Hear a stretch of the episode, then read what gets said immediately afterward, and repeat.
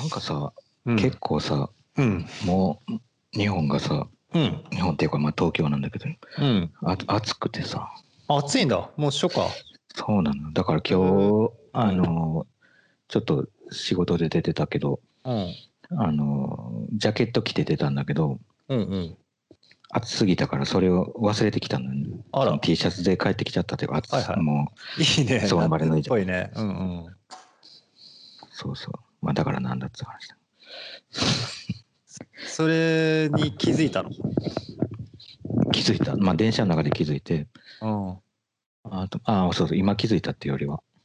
帰ってくる途中に気づいてたんだけど、うん。それはやっぱりなんかが変だと思ったのかな？息と違うって思ったのか雰囲気と違うと思ったし、な。なんかやっぱりさ、環境が違うと、うんあの環境が違うとっていうか、まあ、その暑さ、その気温だとさ、はい。それの存在がむちゃくちゃ薄れるっていうか、その着てたやつの。うーん。で、あは多分何かで寒くなったら初めてそいつが、あのはいはい。必要なんだっていうことに気づくけどさ、はいはいはいそれまではさ、そんな、まさかそいつをなんかこう、うんそいつの存在を、うんうんがさ、むちゃくちゃ薄れちゃってるっていうか、はいはいはい。まあ快快適だからね。も そうそう、う。うんそうなんだなと思ったな。なるほどね。うん環境を。うんまああるよねそういうことね。うん結構でもさあのなんかを忘れちゃうこととかあるじゃん。うん。あれもね困るんだよな僕結構多くって そうやってなんかを忘れてきちゃったりとかうんなんかまあ単純な話ねそれこそその雨降ってたから傘持ってったけど止んでたから傘忘れて帰ってきたとかそういうこと、うん結構あるある。でうん。なんかねそれもねそんなに遠からずな話だと思うんだよね。さっきのその対象と周りっていうのと一緒で、うんうんうん。何か対象ではない何かで、うん。うん、動いいや、てるそうなんだよ。うん。だから多分、うん。その、雨が降ってる時に出かける時はさ、うん。あの雨と傘の関係が絶対にあるじゃん、そこに。あ。るあるあるある。で、その、その下に自分がいて、その、なんか3つの関係でさ、濡れずに済んでるみたいな。うんことがあるけど、雨が止んだら急に傘がさ、ただ手に持ってるうん。荷物に変わるじゃん、急に。変わる。で、むしろちょっと濡れてたりしたら、なんかジーパンとかが濡れてうん。嫌だなぐらいのものになっちゃうっていうかさ、なっちゃう。だから道具っていうのは確かになんか、あれだよね。なんか、すごく環境と人間の間に挟まってるさ、すごいサブキャラみたいなもん。そうだね。まあ人間中心に考えたらそうなんだけど、だからこそさ、なんかその環境のが変わっていくことによって、どんどんなんか、なんか価値がこ移動するっう、てこと？じゅ重要度がこう動くっていう。はいはい。だからそうだね。だから背背景、背景っていうか、うんその時に起こってる何かとの関係でしかそれがせいなんかこうあの人間のとその環境の間に挟まってるからこそ形があるっていうそうだね。ことを考えるとちょっとさっきの話とあるかな。いやなんかうんさそのう。ん。まださ傘がさすっごい濡れててうん。煩わしいって思ってればまだ意識の対象内にあるんだけどなんか本当にさ意識からポーンって抜けちゃう時とかがあるじゃん。なんかある何らかのものが。あれは一体何なんだう？んなんなんなんかさリュックとかさ、うん。あのなんかね俺結構リュックが好きなんだけど、うん。そのあのなんていうの？カバンカバン系の中だと。うんでもリュックがさ一番ある意味自然じゃん。この、うんまあ両手使えるし。両手使える。うんうん。まあ、ちょっっと体重がちょっと重くなってるぐらいの感じだから、慣れればなんかないもの も同然みたいな。はいはいはい。なるほどね。みたいな感じで行動できる一応。うん。でそうすると逆になんかね忘れるのなんか あのリュックを背負ってることを？あのちまあ背負ってることも忘れるしリュックを例えば電車乗ってる時にその棚の上に乗せたまま忘れたりするあそうなんだ。はあの相変わらず両手が使えるし、いはいはいはい。なんか楽になったなんか楽だなってことに気づくんだけど。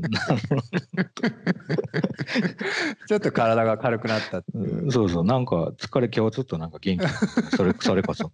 そこでか。そこで出るのが。なるほどね。そういうのなカバンとか結構あるよね。だからカバンってとかあるね。何なんだろうな忘れなんか環境その道具。うん携なんかねポカーンとね、なんかね、うん意識のな、なんか無の穴みたいのがあって、そこに入り込んじゃうものが、ものたちがいて、そこ、完璧に意識から消えちゃうというか、意識の対象から消えちゃった時に、何なんだろうな。でも単純な、はい。うん何々いいんですいや例えばさ極端に言うとうさ別にさうんズボンをさうんあ履き忘れたりとかそんなしないじゃん外出る時に。うん。うん。ある程度そのむ意識してなくても 最低限やってることはあるじゃん。だから多分その何でもいいんだけどさ自律神経みたいなもんでさ自律で動いてる意識みたいなの絶対あるはずなんだよ。だからうん意識してなくても普通に自律で勝手に最低限ズボンとパンツは履いてますとか最最低限そのなんかやってます、まあね。そういうのはあるけどそのそれとは別に意識してないまま本当に意識してない何かが生まれてるっていうか。で例えばさでもなんかそうだね。お面白いのはそのズボンというかジーパンとかを履く,、はい。履くっていうのはさまあ機能してるじゃない。その裸で出た時にうんうん。あのまあ単純に肌がいっぱい出てるから何かがあるかもしれないし、まあ、あるいはその社会的にそれがそうね。あのどうなの？ってなってうん捕まるとかっていうのもあるかもしれないし、うんうんまあ、別にパンツだとどうにもならんのかなわかんないけど、うんまあ、だから常にだから外にいる時はあれが機能してるんだよああそうだね確かに。でなんかその機能を忘れ忘れさせる快適なものほど忘れがちになる、だな。なるほどね。そうだね。うん、だから使いづらいカバンとかの方が。こいつもうすっげえ持ちづらいみたいになってうん確か忘に。忘れようがないっていうか。確かに。それはそうだね。腕に食い込んでさ。確かに。とかさちょっと思ったのは自分の体もさ時々忘れることがあるの。その、は のちょっと俺となんか23回やったんだけどそのうん。例えば考え事してるながらしながらうん。あのドブに落ちたりするのそのあ歩歩いてるうちに。ああるあるあるある。あのね僕土分落ちてないんだけど、うん。あ考えながら歩いてるさ看板にむちゃくちゃ当たるんだよね。当たるね。看板も危険だしああとうん電車に乗ってる時とかが一番危ない。うん。もうなんか変なとこにすげえ行ってんのだから。あの考え事しながら。電車の中で歩いてる 電車の中で車両だけど乗り換えの駅とかが間違え電て他の駅に行ったり。進んでてってことね。そうそう。むちゃくちゃある。だ危ないよ。だからはあの自動的に運ばれる何かの中で考え事するとうん。わあのねもうどうしようもない。だからそのかるわかるわかる。体止まってるからさ。うん。いやそうなんだよ、ね。そういうことがあるよね。まあでも僕はドブはないけど、ドブは結構ドブの時大変だったでしょだって。いや道具はすごかったね。本当にでしょ？そうそう結構速攻っていうかあのなんか、うんあの田んぼの横にある結構深いやつで、あれは本当にびっくりしたな。なんかあの瞬間移動みたいな。いきなりスポーンと落ちた。そうそういきなりスポーンって真下に落ちてまあだただそれだったからマシだったのかもしれないけど。まあ眼鏡も壊れたし。一瞬にして暗闇の中に吸い込まれたもんだって。あー。倒れたのかと思っただから。でも体験としてはすごいよね、その体験。いやすごいよね。だからそれでちょっとなんか速攻がそこから気になりだしたもん。写真結構撮っちゃうの。いやなんかでもさそこって怖いよね。なんかさうん。僕ちっちゃい頃にさ底なし沼ってあった？近所に。え底なし沼。底なし沼って聞いたことある、うん。そのワードは。あるよ。あるよね。あるよそれは、うなんかさ底なしあ本当にあんの？いや僕もわかんないんだよ。僕でもちっちゃい頃にむちゃくちゃ怖かったのよ。底なし沼と呼ばれるものがあって。でそれが実際にそのどこどこの沼っていうのを指してるっていうよりはなんかその僕もすごいちっちゃかったから本当にあの5歳とかそんぐらいの時で。でも世の中に底なし沼っていうものがあるっていうことを知識として知ったのよ。でうん要するにその中に入っちゃうともう底がないと。うん むちゃくちゃ怖いと思っそれは怖ていまだにねちょっとふと思うんだよ底なし沼のことを。うんなんかすっごい怖くない？あれ。なんだよ。それは怖いよね。そこなし沼怖いよね。だからなんかさ、あれってさ、水だから怖いの？その、実際はさ、そこがあろうがなかろうがさ、例えば10メ ,10 メートルの池だろうが、5メートルの池だろうがさ、うん。泳げなかったらさ、水の中で息ができなくなって沈むじゃん。うん。で、まあ、そのまま、あの、亡くなっちゃうとかあるかもしれないけどさ、うん。あの、底なし沼はさ、底なし沼もまあ水じゃん、水で埋まってる、水とか泥とかで。ね。うん。で、そこに吸い込まれたら、まあ底なしじゃなくても本当は3メートルとかでも多分さ死んじゃったりする。まあそうだね。うんなんで底なし沼の方が怖いんだろ不可能だから。見込みがないからなの。復活いや、さ。わかんない。僕もちょっとね、それ気になるんだよね。底なし沼の怖さって、洞窟とかどう？洞窟のさ、なんか、よくさ、洞窟探検みたいな何かこう、はいはい映像とか見てるとさ、あの、すっげえ隙間みたいな、本当にそれ引き返せんのかなみたいなとことかあ、はい、入っていく人とかいるじゃん。なんかそういうのもさ、すごい不安になるっていうか、その、なんだろう。んなんか、そそこがどこなのか分かんないところにうん人が進んでいくっていうさ、なんかい、や本当にそれはもう僕がね結構ねその自分の底なし沼の怖さに近いなんか怖さで言うと時々映画とかでさなんかあのうん。スパイものとかでさなんかあのダクトの中をさほふ前進していくシーンとかがあるじゃん。僕あれがむちゃくちゃに怖いんだよね。あのさダえそれ狭いからってこと？いやなんかさダクトの中をほふ前進ってなんかその底なし沼に近いなんかその、止めどない感みたいのがあって。うん。何なんだろうなあれ。確かにねなんかやっぱりあの視界が遮られててさうん例えばさ森すっごい広大な森っていうかまあ深海みたい 深海じゃないなんだっけ。うん。深海はナウシカか。あのなんか富士山の下のはいはい樹海。あ樹海ね。うん樹海とかでもさこうすっげえ広大だしさうん。多分迷ったらすごい大変なことになるじゃない。うんだから本当は結構果てしないと言ってもいいぐらいあの迷っちゃう可能性あるじゃん。はい。そのダクトとかと同じように。うん。でもやっぱりあれはあのある程度開けてるからそういうのはないの、そこ違う僕全然全然大丈夫だ樹海って聞いて何の怖さも。まあもちろんなんか なんか大変だろうとは思うけどそん全然何の恐怖心ないな。あそうなんだ。じゃあやっぱあのなんだろうね。周りから圧迫されてうんやっぱ体の自由が奪われてるっていうのもあるのかな。ある程度報復だもんねあれ。ダクトとか。底なし沼も身動き取れないっていうイメージだよねなんとなく。うんなんかそれがさ、まあ、強引に言ったらさっきのさその対象とサイドの差に話になるかな。それはさすがに無理かな。なんのか？うんなんかそのサイドがないっていう怖さってあんのかなと思っちゃった。ああなるほどね。そういうもう強制的な。うん強制的に、まあ、あるかもね。あるけどた本当はさダクトもさうん。ダクトだけじゃなくてダクトがあるってことはその周りにこう何かの部屋があったり空間があったりとかっだね。うん。ていうことがあるはずなのにうん。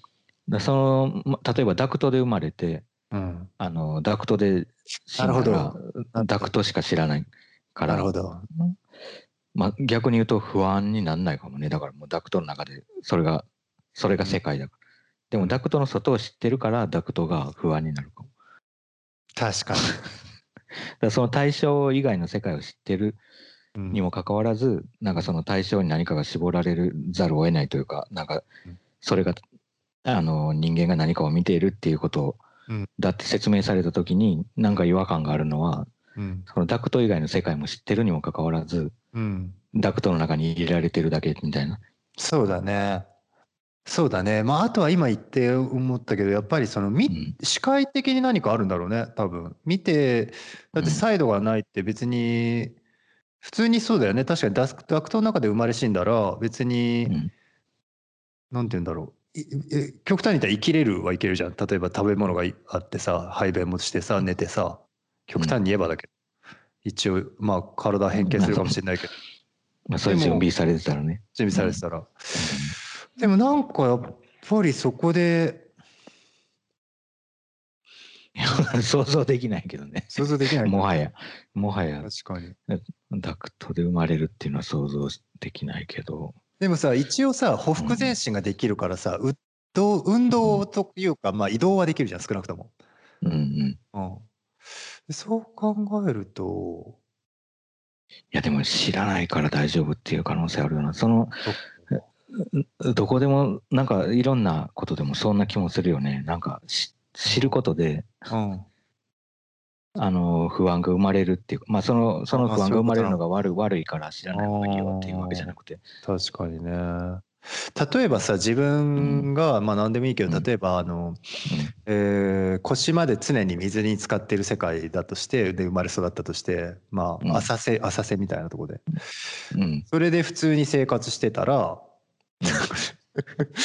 別に腰逆にだから腰まで水に浸かってないと不安になるのかな、でなるんじゃない？だから、まあ今人間をさ基準にさ俺たち人だからさそんな足とかヒレとかになってないし、はい。その水の中っていうのはどうかな？ふやけるかなとか思っちゃうけどさ、うん。例えばカエルだったら自分たちが、まあそんなの当たり前だけど体が湿りたくないんだから、うん。なんか水たまりとかに行きたいじゃん。田んぼとか。行きたいそうするとやっぱそうそういうことなんじゃない？なんかえでもささすがにカエルだってさそのなんつうの、うん。す水辺で生きてるカエルっていう種類が常に砂漠で生きればしないでしょ？砂漠で生まれたからって水で生きてるか、うん。生きてる種のカエルが砂漠にもし生まれたらってこと。生まれたら一応そのさ能力的にさ無理なものは無理じゃん一応、いやそれはそうだと思う。なんうか、ん。あのそこ例えば本当に何かすごい根っこがつながっててうん、なんか砂漠に移動したやつが進化して砂漠に適してる形になってるとかはあるかもしれないけど、あなるほどね、まあ、その一代一代でそのうん。砂漠に適応していくっていうのはさすがにちょっと真逆すぎて、そうだよね。あそうだよねなかなか難しいかもしれないけど。ことね。なるほどね、うん。まあ適応能力はまあある上でってことね。うんうん、あるし生まれた時からだったらもしかしてあ何かまあせめて感覚的なとこぐらいはさそれが基準になるなりそうだよね。水に常に下半身がつつ使ってて半分泳いでるみたいな状態が当たり前みたいな。あでもさ実際さ俺最初に東京に来た時にさあのうん奈良県からうん。東京に来た時にうんその山がさこう周りに見えないっていうかなんか奈良県とか山に囲まれてたそうそうだからそれがすごい不安だったの。なんかれ山に囲まれてないんだと思って。へえだ面白い、ね、それだけでなんかそうそう不安になったからまあ確かにその生まれた状況っていうのはうんうん。まあそこで長く暮らしてるからだと思う。まあ今はでももう別に東京に山が見えないことに関しては周りに山が見えなくてもそんなに不安にはあんまない。あの多分不安に思ってまあお思うなんか自覚するほどは思ってないけど、うん。まあ、だからあるかもな。だから水に下半身使ったままだったらやっぱりうん。下半身浸からない状況に来たらなんだこれってなるんだろうね。やっぱり浸かりたいと思うんだろうな。疲れたいってなるんじゃない？やっぱほどねあーいやーまあ話的にはよくわかんないいやいやでもその環境でもなさその環境っていうのがさはい。まあ人に今話してるのもぜ絶対的に人、人間というかそのなんか主体っていうかまあ動物にせよ、はい。そういうのがいてその周りにある環境っていう話をしてるから、はい。まあ本当はさそんなそういうものがななくてもその環境っていうのはもう常に存在しててうん。その中でどうやっていくかっていうなんか戦いみたいになってるその生物たちの。そうだね。うんうんだからそう考えるとさその環境っていうのがさうんうん。あのーまあ元からあるそのなんていうの？何かその生物がいようがいまいが元からある環境。うん。人間がいまいが元からある環境に対してなんか人間の中での環境みたいな。うんあのそれぞれの中での環境みたいな話でもあるじゃん今のその水のうんうん。水に下半身使ってるのがうん。その人にとっての環境だとしたらうんうんうんそこから全然違う環境に出てきた時に何うんうん。違和感があるのかなっていう話だとしたら。うんうん。そうだね。うん。だ,、まあ、だとしたらその環境っていうのがそのひ個人の中での環境っていうのがどういううん。タイミングでさどういうスピードでどういう時間をかけてこう組み上がっていくのかなっていうことを考えるとさ、そうね面白いね。結構だから面白いよね。だからうだって結局俺だってその山が見えなくなってもうんそんな自覚するほど不安になってないようなうん。状況になってるってことはうん。一応適応してるそのうん。状況に慣れてるそうだね。来てるっていうか。うん。だそういうことが起こるってことは、まあ、環境っていうのは自分の中での環境っていうのはもう変わっていくってことだよね、その周りの環境がうん。変わるとうん。自分の中での環境のそういう意識も変わるから。うんそうする。でもさうん。不思議なのはさうん。ほんでもそれでもう一回奈良に帰った時にはい。やっぱりそれはそれでしっくりくるのだからそうだよね。あそこでまた今度は山があるからすげえ不安とかになる。あの 東東京の方になるほどね。順応しすぎて不安になるとかじゃなくて。うん。なるほどね。そっちはそっちで残ってるっていうのがなんだろうね。その増えてくいるのかな。や年齢もあると思うんだよなやっぱり どういうこと？山が落ち着くとかそういうこと？違う違う違う それは違くてその幼少期にそのうん形成されたあ環境っていうのはこういうもんなんだっていう入りがやっぱりずっと残るっていうのは多少あるんじゃないかな。やっぱり最初の僕ちょっとさ環境とは少し違うかもしれないけど思い出したのがうんうんうん。あの例えば海外でそれはねうん。たまたまイタリアの人の話だったんだけど日本の若い女性が海外イタリアに行ってイタリアの人と結婚をして二十歳ぐらいで結婚してうん。ですごくいい人たちで恵まれてでまあご両親やえーおじいちゃんおばあちゃんで子供もにも恵まれて3人ぐらい息子娘たちができてでそのまままああのえー基本的には常にイタリア語だったんだって。で、うんうん。えーずっとイタリア人としても暮らしてイタリア人の家族を持ってイタリアで暮らして、でうん老後になって、えー自分がおばあちゃんになった時にボケが始まったんだって。でうんうん。ボケた瞬間にあのーまあ本人はボケちゃってんだけどもう、うん。あの日本語しか出てこなかったんだって。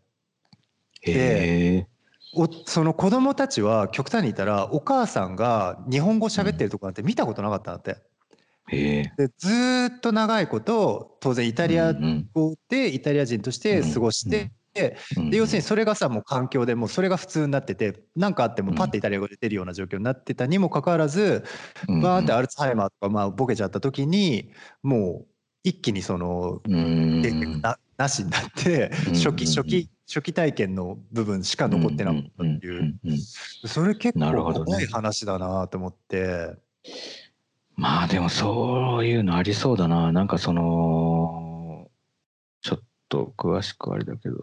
うん。ねこあのそれこそなんていうの？はなんていうの？あの ものを握ろうとしなくても握れるようなことと同じように言葉を吸収ね。していた時と。やっぱり大人になってからっていうのだとなんかた多分脳のそうだと思う。違うんだと思う。インプットされる先が違うっ違うんだと思ていうのも確かに。いやだからそう考えるとやっぱりさっき言ってたその環境適応能力っていうのもある程度その大人になってから行われるものと子供初期のその適応っていうのの意味は多分違うよね。うーん違うよなどうんそうだねうん。違うねだ全然違うかもなうん。単純に時間の長さだけじゃなくて確かにうん。そういうタイミングっていうのは絶対あるよねうん。じゃあさあ、うんそっかそっかでもなそうだよな子供の時はそっかそっかいや同じタイミン同じ時間分ずつどっかにこう移動し続けてたらうん。どうなるんだろうと思ったけどでもえまあその時間がさ時間は経っちゃうもんね同じそうだね。0歳はやっぱりうん1年しかないもんそうだね。ゼロの羅列は無理だ、うん無理だね。そうだね。そっかそう考えるとすごいこの1年1年のさうん。なんかそのどこかまあ何かの環境を受けてる時間っていうのはその時しかないから、うん。まあ、逆に言うとが逆に言うとさ老人になってからの環境の受け入れ方っていうのも多分うん。なんかあるんだろうし。ああどうなんだろうね。でもさもちろんさその脳構脳の構造としてさ例えばうん0歳から4歳までの脳の構造の成長の仕方っていうのがあるし特殊なものがうん。例えばあったとしてね僕詳しくは知らないけど。うん。でもそのさ初体験っていうそのもうその脳みそにとっての初体験っていう感覚とうん。そうじゃなくて例えばさ何らかさ新しいものを覚えようとする時の初体験ってあるじゃん。体験としてうん。まあうん。えーまあ新しい言語を覚えるでもまあなんかうん。わかんないけど新しい体験をするとかね。うん。それもちょっと違いがありそうだよねなんかやっぱり。うん。だからありそう。0歳の羅列はできなくても初体験の羅列は何らかできるんじゃないかなとは思うんだよそれはできるよね。なうん。初体験か。まあでも初体験だらけっちゃだらけだよね多分け毎毎日天気も違うし。確かに。絶妙多分微妙に全てが違うから、そうだよね。全部初体験なんだけどうんそのなんかそこでなんかは違和感を感じるほどの初体験っていうかうんうわこれやったことない自分で思いながらの初体験とさうんまあ今この瞬間も初体験じゃん絶対。初体験。この話するの初めてだし。このトーク 初めてだよね。初めてだよね。この気温の中でこのとこの内容でこの時間だともう全部初体験なの全部初体験だね確かに、うん。本当に緊張してくる まあでも逆に言ったら本当そういうことなんだね。要するに他と一緒くたにしなくてその差異を見極めることがまあうん初体験につながっていくんだよね。意識するるっていう意味で。うんうん。うん。うわそうだわ。うん。結構だからそれをさ、うん。本当毎日初体験の連続だと思うとさ、うん。すごい結構覚悟が必要だねなんか朝起きてさうわ、うん。今日初体験の 寝起き寝起きみたいになって。はいはいはいはい。今日の歯磨きもこの初体験の歯磨き初体験。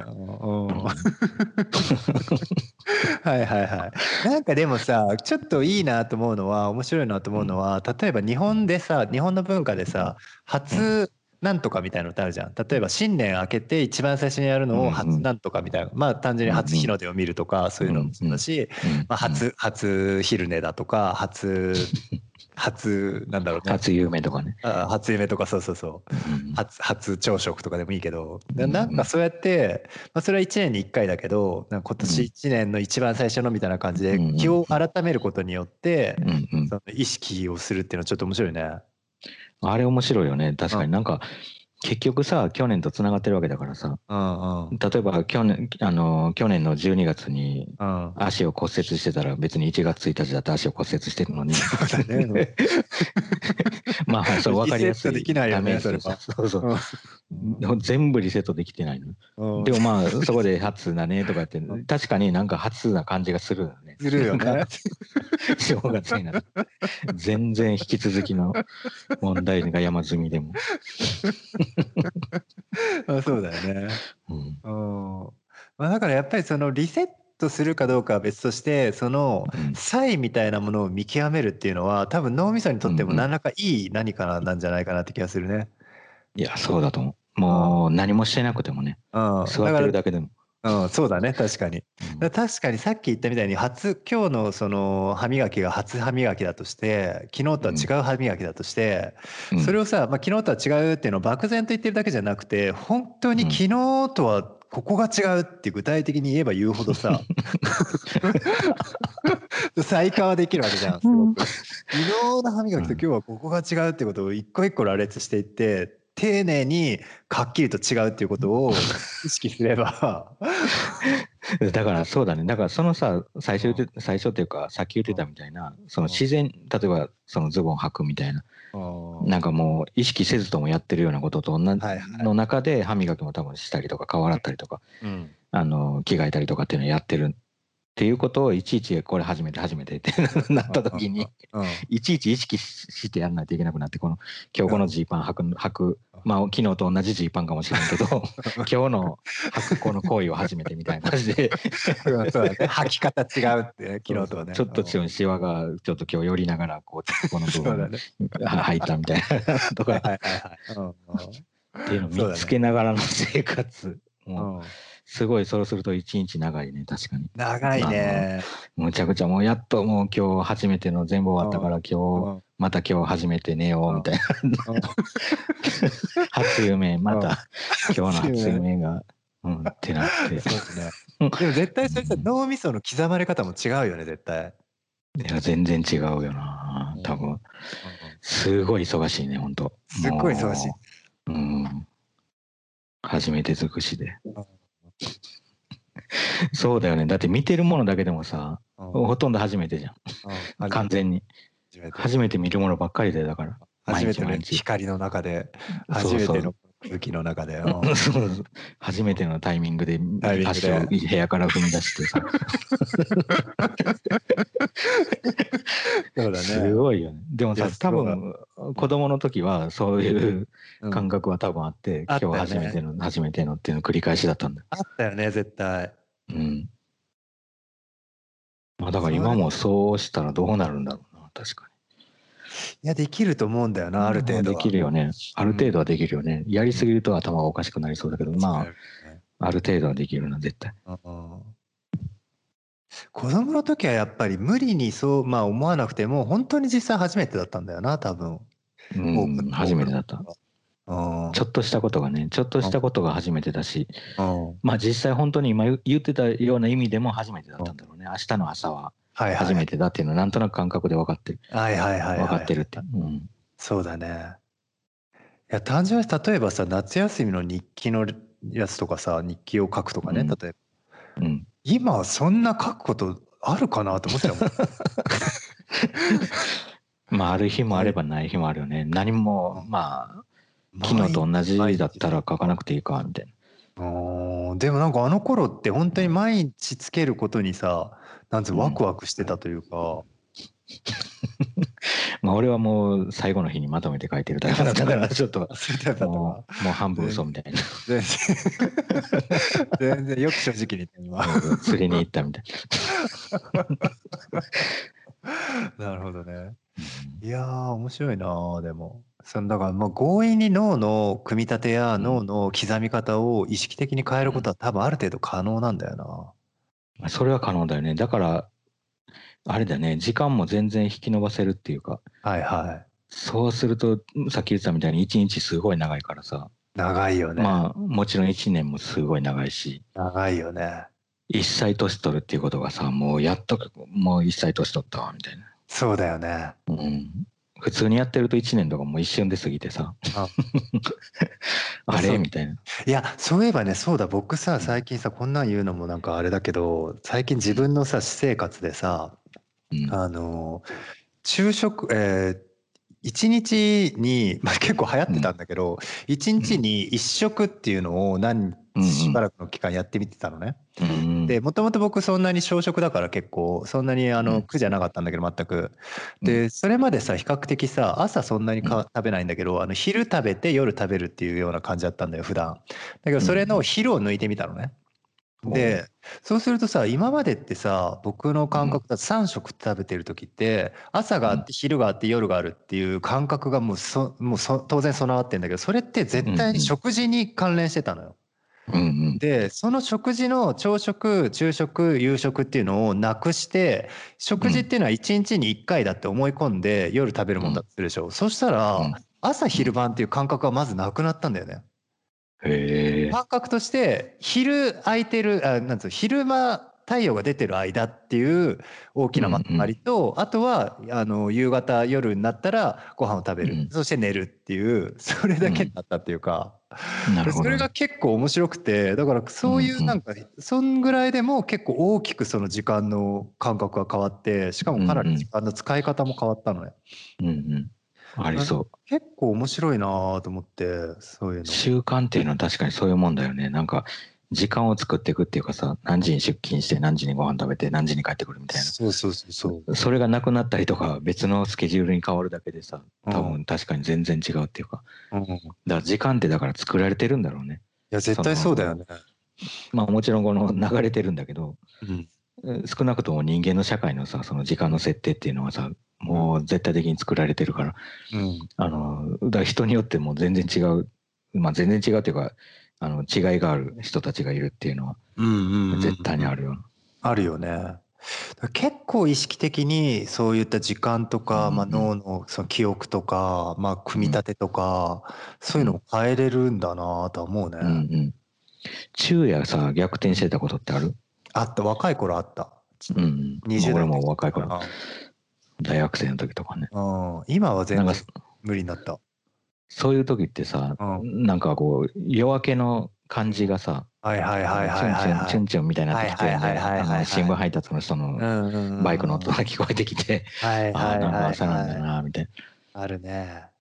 ちょっと外出てみたりとかして、うんうわあなんか暗いような明るいようなみたいな、ちょっと明るくなってくるみたいな感じとかさ、はいはい。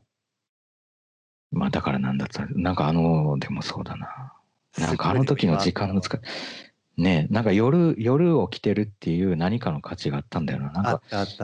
映画見たりとかさなんか本読んだりするのがなんかその夜中に、うん。まあ夜中っていうとあれだけどなんか人がみんなが寝てるうん。時っていうか静かすごい静かじゃんもう単純にうんうん。でその時にそれをしてるっていううん状態っていうのかななんかすごい孤独なんだけど、うん。うん。まあもちろんその時間に起きてる人なんでいや山ほどいるもののなんかちょっと孤独な感じがするの一人一人のわかるわかるわかる。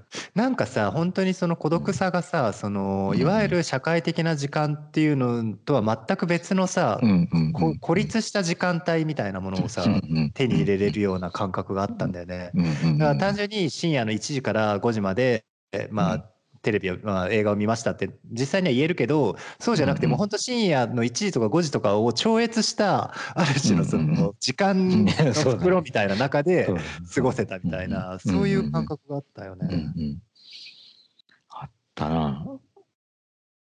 確かなんにそれもその一つだな。その時間的なものとかその知覚的なもの感覚的なものの。ねそれがずれてるだけでさかなりなんか奇妙な感じがするんだよななんか同じ星じゃないような感じがしてくるっていうか確かに確かに。いや面白いね。いやでもさそう考えるとさ今この話してるけどさうん。俺たちがこの過ごしてる時間がこの単純に住んでるうん。国が違うせいでさうんだいぶ違うじゃんこの違う。多分え今何時？そうち僕が今、え夕方の5時半、え5時20分？だとしたらまあ5時20分ぐらいの感じで話してるでしょ？で俺はねうんえっ、とあれ？あ12時半ぐらいなんだ。あ、もう結構だね。うん。だから12時半ぐらいの感じなんだ俺が。はいはいはい。そりゃでもさ、元気ないよね。面白い。いやでもいやでも分かんない。俺が関係ない夜の方が元気あるかもあ、しれない。そうかそうかそうか。そういうこともあるな。でも確かまあにそれも確かにちょっと異次元感あるい。あるよね。なんかあるよね感ちょっとある。うん。確かに。だってなんかちょっと電話かかってきた時とかにさ、うんうんっていうかこの話す前の何かのタイミングにさちょっと鳥の声とか聞こえたりとかさはいはいはい。なんか何かちょっと昼間っぽい何かを感じた時に。すごいなんかこのあの空間がこう違うんだっていうのは。感じるよ。それは確かにあるね。うんうん。なんか具体的に別にさ時差を感じてるとかっていうよりは、うなんかそ,、うんそういうところからちょっと解き放たれた何かがあるというかそうそううしかもさ今このマイクで話してるからさマイクっていうか、うんあの使って話してるからさこれって機能的にさそのノイズっていうか周りの環境音とかかを排除してこの人の声だけ拾うようにできてるじゃん。はいはい。だからまあ言ってみたらそのリンゴだけをこう浮かび上がらせてて さその環境を消してる状態だから。なるほど。なんかなんか確かに宙に浮いてるっていうかさなんかなんか全然違う次元に放り込まれて話してる感じがするよね。そのお互いに暮らしてる環境のなるほ中でそのはいはいはい周りのそのこっちは東京だから車の音がすげえ聞こえるとかそういうことじゃなくて。はいはいはいはい。確かにね。本当に切り取られて確かに切り取られて浮かんでるけど、にもかかわらずまあつながっているというか、まあ、共有してやり取りをしているっていう。そうなんだよな、それ面白いよね、うん、でもそれがうん。何？々うん。何？うん。あのなんていうの？そのリンゴとかのそのビジュアルじゃなくてうん。この声声っていうかさ音がうん。さこう切り離されてるっていうのがさそうだね。またなんか違うなんか。違うね。あれはあるよね。え何？いやなんかねでもね確かにうん。うん今のこの状況っていうのが本当さっきも言ったようにうん。そのマイクで、まあ、時差で距離がある中で話してる状況っていうのは絶対それを加速させてるんだけどなんかさやっぱりコミュニケーションっていうもの自体にある種そういう切り取って浮かび上がらせるような何かってある気がしてなんか例えばさそのそれこそ昔の友達に会った時にちょっと急にちょっと雰囲気が変わったりとかうん例えばね。なんかそうやってなんかそのコミュニケーションによって、まあ、さっき言ってたその急に浮かび上がる場みたいなものとか、うんうん。そういうなんかそのポンとちょっと切り取られて浮かぶ何かってあるなとは確か思うな。うんうんうん。うん。うん。確かに。まあ話すこと自体がそうか。確かにな。うん。でその存在そのものじゃないもんね。だってこの話してるうん状確かに場というか状況っていうかうんあくまでも。うんまあかといってさこれが録音だったら成立するかっていうと、うあのん片片方が録音だったらなるほどね。相相手ははもううなずいてるのみしかはいはいはい。なくなっちゃうわけだから成立しないから、うん、そうだね。だから切り取られてるって言ってもなんかなんだろうな。なんかこうぺったんこの紙を切り抜いてる感じの切り抜き方じゃなくて。うん。なんだろうね。なんか後ろに回れる感じもするしうん切り取られてるのに、確かに。切り取られてるのになんかまあだからやっぱりなんかそうだね。切り取られてる空間って感じがするよね。ポカ 空間がそうだね、うん。これがそうだね。ここそういう宇宙なのか？な そういう。そういう宇宙？そういう宇宙かうん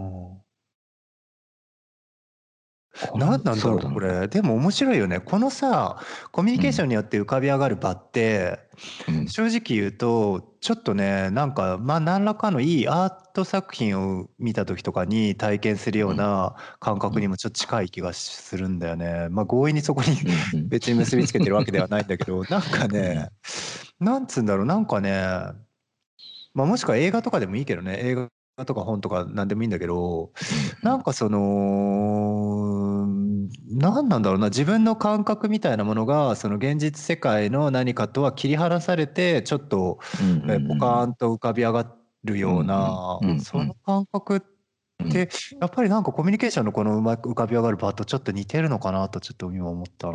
あ似てるかもな。だから今さうん。まあそのリンゴの背景じゃないけど例えば目の前にある見えてるものっていうのがあるじゃない確実に、うん。その真っ暗な真っ暗にして空間の中に自分が浮かんでるとかじゃなくて、うんうん体は何かをあの何かを前にしててさうん。目も何かを確実に見てるんだけどうんうん。まあでも今切り抜かれてる場っていうのはその、うん。今自分が座ってるその場じゃなくてうん。なんかこの会話してる場なんだよね。そうだよね。で本当にそうだね。それが見えてくるっていうかさ今、うん。今少なくともこうやって集中集中っていうか、うん。あの面白がって話してる分にはうん。その場の方がやっぱり見えてきて、うん。まあその目の前にあるコップとかっていうのも見えてるんだけど、うん。あのむしろ見えてる見えてんのはそっちなのにさ。うん確かに。っていうのは確かにその美術作品なんか面白いと思う何かを見た時も。うん。まあ確かにその場にそれがあるしその環境ももちろんいろんなものがあったりとかするけどなんかその作品のなんか、うん。なんていうのその場にあるその作品のことだけじゃなくて、うん。なんかうん。なんだろうな。うん。なんかそこまあ場ができてるっていうのは単純にインスタレーションがいい感じだねとか、なんかそういう意味じゃなくて。じゃなくてねわかるわかる。うん。なんかね確かにこの実際に自分が立ってるところとはまあかといってバーチャル空間に放り込まれたとか そういうことだけど。そうだね。うん。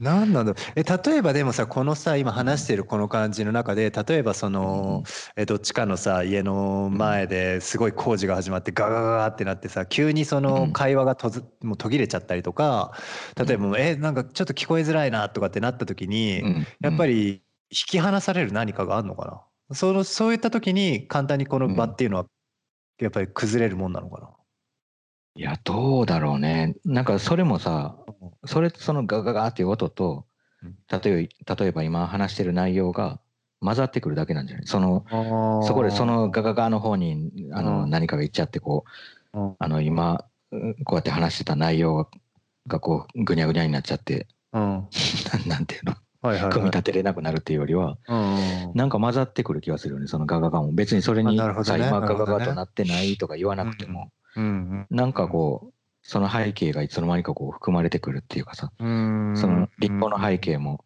あのリンゴの背景を見てるかのように。っああもう組み込まれていくんだ。